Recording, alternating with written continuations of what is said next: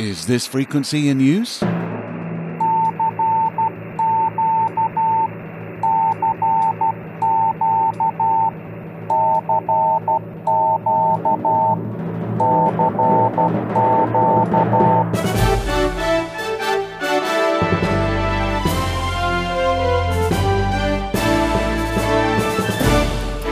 Welcome to Southgate Vibes, a selection of the latest stories direct from Southgate Amateur Radio News.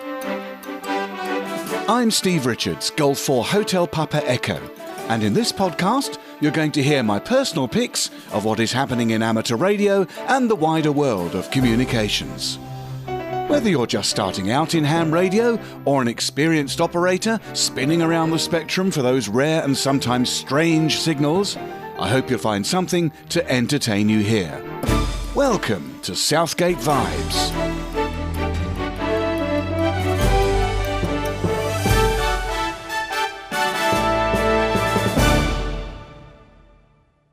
Hello to you, faithful listenership.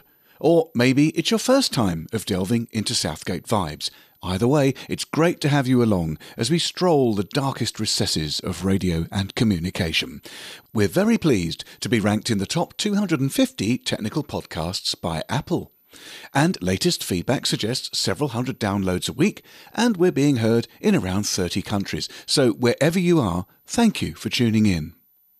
Well, the winter is certainly here, and my mobile phone has just popped up a red weather warning, that's pretty rare, for strong winds in the northeast of England. These warnings are not taken lightly by radio amateurs, because they often have quite high wire or beam antennas, and if that lot comes crashing down, it can make one hell of a mess. I have a personal rule of thumb, which is that if my weather station reports wind gusts of more than twenty-five miles per hour, I go out to the distant fir tree and release the pulley on my high doublet antenna to lower it safely down. The funny thing is, even with the antenna that close to the ground, compared to its usual twelve metre height, it performs pretty well. Under the new E M F legislation in the U K, you just then have to be careful not to fry the gardener, or the station manager, or the X Y O, or wifey, as she's better known. Right, before I feel the hard end of the rolling pin, let's wallow in the warm, smelly mud that is radio. Have you got your cosy on? Right, let's dive, dive, dive. You know by now that it was in early nineteen twenty-one that a group of radio amateurs conducted tests across the Atlantic to prove that shortwave signals were capable of long-range propagation. I had not realised until I researched this next item that the authorities were being a tad beastly to radio hams in America and had chucked them off the long and medium wave bands and up into the shortwave instead, thinking that shortwaves were of no commercial benefit. How wrong they were. The Antique Wireless Museum has released a video of a talk given by Edward Gable, Kilo two Mike Papa, and Mark Erdle, Alpha Echo two Echo Alpha, about the successful amateur radio transatlantic tests of nineteen twenty-one. In America, at the beginning of the twentieth century, amateur radio operators had been exiled to wavelengths shorter than two hundred metres, that's frequencies above one point five megahertz, as part of a power play by large communication companies and the United States government, who wanted to set aside what they thought was the most desirable radio spectrum for themselves. This left the shortwave wasteland above one point five megahertz to hams, but in nineteen twenty-one a small group of radio amateurs performed an experiment that proved hams really had the better end of the deal after all. We now know, of course, that shortwave communication is much more capable than medium and longwave communication. In their talk, Ed and Mark tell the story of the transatlantic tests of nineteen twenty-one, which were conceived by radio amateurs and proved that even with modest equipment, the Atlantic Ocean could be spanned with shortwave signals, opening up improved communications for many more purposes. These higher frequencies had been considered useless by commercial and governmental interests, resulting in the Radio Act of nineteen twelve banning amateur radio activity in the spectrum below one point five megahertz. As a result of the successful efforts of radio amateurs in the transatlantic test project, over the last one hundred years, many experimenters and inventors became focused on continually improving wireless technologies and devices. The direct results of that research and innovation are the smartphone, smart watches, smart T Vs, wireless internet routers, G P S tracking devices and Bluetooth headsets, all of which depend on wireless technologies. Those pioneers one hundred years ago could never have envisioned the way society has been enabled and transformed by wireless. For more information, visit one bravo charlie golf dot org, one b c g dot org, and you can watch Triumph of the Amateurs, the transatlantic tests of nineteen twenty-one, by searching Triumph of the Amateurs on YouTube. You are listening to Southgate Vibes with me, Steve, G four Hotel Papa Echo.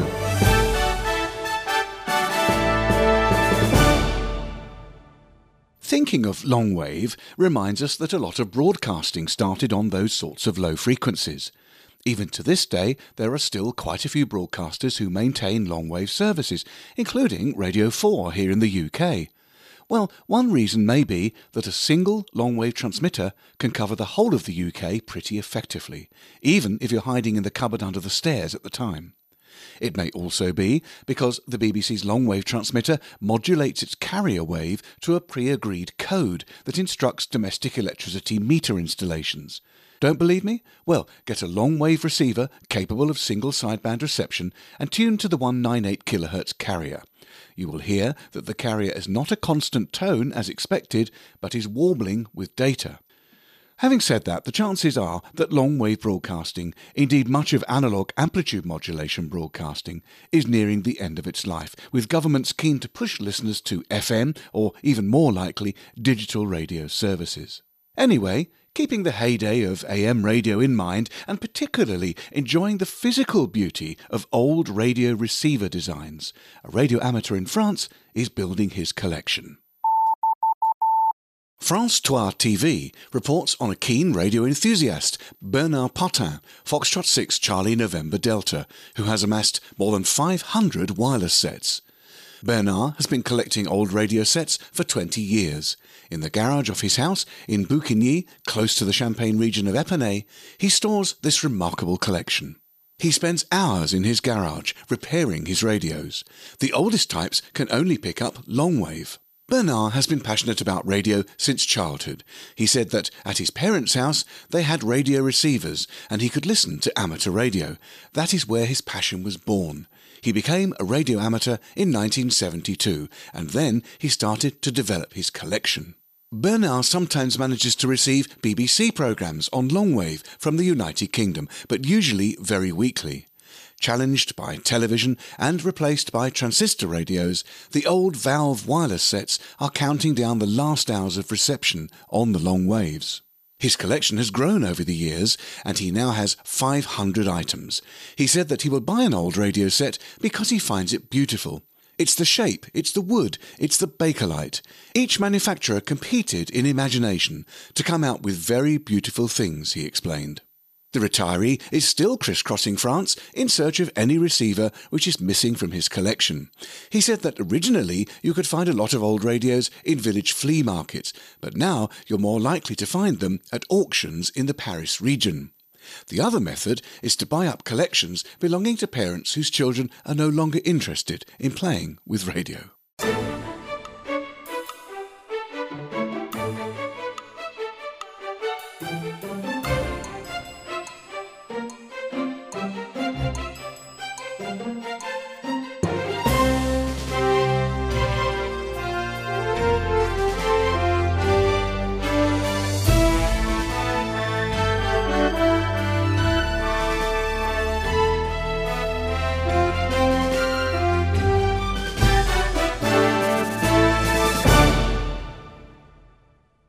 I have, at length, at great length, banged on about the biggest intruder in the radio amateur bands, over-the-horizon radar. These are wideband shortwave transmissions, extremely strong, and they crop up wherever they want, sometimes for a few hours and sometimes for a few days. Nobody seems able or interested in stopping them, and they're clearly picking H F frequencies to suit their purposes in achieving a particular range. You would think that it is antiquated to place these new technologies on the old shortwave spectrum, but of course it is the over-the-horizon nature of shortwave signals which is attractive. It turns out that these systems can provide very sharp images of missiles and aircraft, which satellite-based radar systems currently cannot. So I don't think we're likely to see any decline in over-the-horizon radar on shortwave, and indeed this next story delivers the dismaying story that yet another country plans to blast the shortwave bands with their latest invention. It would seem that this part of the spectrum, which is so well understood, is still yielding new uses. A report on the Alpha Defence website suggests that India may be building its own shortwave over-the-horizon radar. In a big development, the Premier Radar Development Lab of the Indian Defence Research and Development Organisation is working on an over-the-horizon radar system to keep a close eye on Chinese movement in the Indian Ocean region. The Indo-Pacific is now turning out to be the most important part of the world today. For India, this part of the world is even more important as it's firmly in India's backyard. The specialist lab within the organisation, called the Electronics and Radar Development Establishment, works in the area of design and development of ground-based, shipborne and airborne complex radar systems and related technologies. Currently, it's also developing technologies for space-based radars. But it's also working on an over-the-horizon radar prototype. The lab is responsible for development of cutting-edge radar technology and is working with its partners to realise an over-the-horizon radar prototype in the coming six months. The system design is already complete and it's now entering prototype realisation stage. The prototype radar will have two different types of antenna arrays. It will use a wire log periodic antenna array and a broadband monopole array. It's believed that the log periodic antenna array will be used to identify the best frequency to use.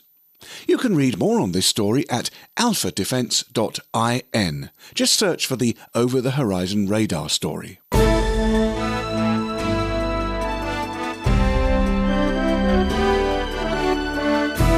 You're listening to Southgate Vibes with me, Steve, G four Hotel Papa Echo.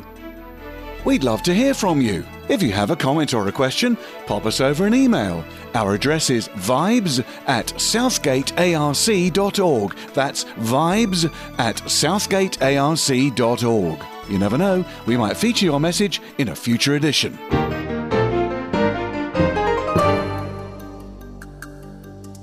Well, much as I might like to resist it, one cannot deny that Father Christmas exists, and this time of year is his party time.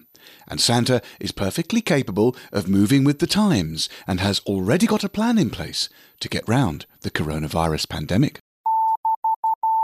The Times Call website reports that as the coronavirus pandemic continues for a second holiday season, some of Santa's earthly helpers are assuring that children will still get the chance to tell old Saint Nick what they want for Christmas in a safe, distanced way.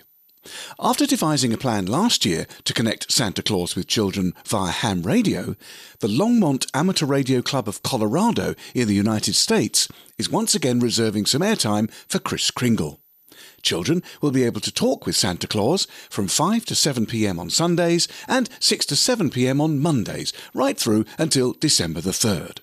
Chuck Poch, the radio club president, said that last year the club was able to connect thirty-four children with Santa Claus, including one from Ohio and one from Canada. With opportunities to visit with Santa Claus last year lessened because of concerns about the spread of coronavirus, the club still wanted to give children the chance to participate in the tradition in a safe way.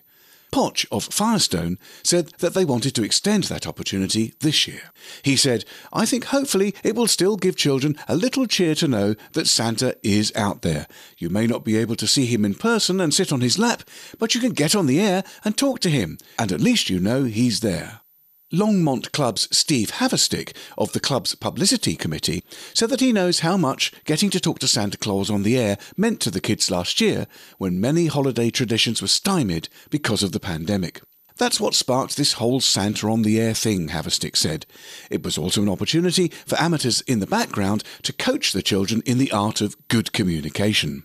Santa Claus himself, who is also known as John Chilson, by the way, has kindly agreed to help the club with its mission, and Santa's call sign will be November Zero Papa.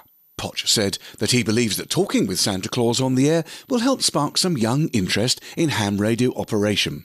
He added that the knowledge of the technology and engineering that goes into amateur radio operations can be used for more than just a hobby, including helping to transmit important information in emergency situations when internet and cell phone towers aren't working. Indeed, Longmont's Club, which is made up of one hundred sixty-three members, continues to work with Longmont's Office of Emergency Management to teach interested parties about ham radio and how to get a licence from the Federal Communications Commission, which is the American regulator. If you think about it, ham radio is the original social distancing, Poch said. It's over one hundred years old. It was around way before Facebook or similar things came along. There's a long history behind it, and it's a lot of fun. Poch said that it's important to keep that history. Anyone can become a radio amateur, you've just got to pass the test and get a licence. You can read the full Times Call article at w w w dot times call dot com. Well, that's it for this time. You've been listening to Southgate Vibes, stories about amateur radio and the world of communications from Southgate Amateur Radio News. You can find these stories and many more daily reports at our website, southgate A R C dot org. Don't forget, we'd love to hear from you. You can get in touch by sending an email to vibes at southgate A R C dot org. So until next time, this is Steve Richards, G four Hotel Papa Echo, signing off and wishing you best seven three.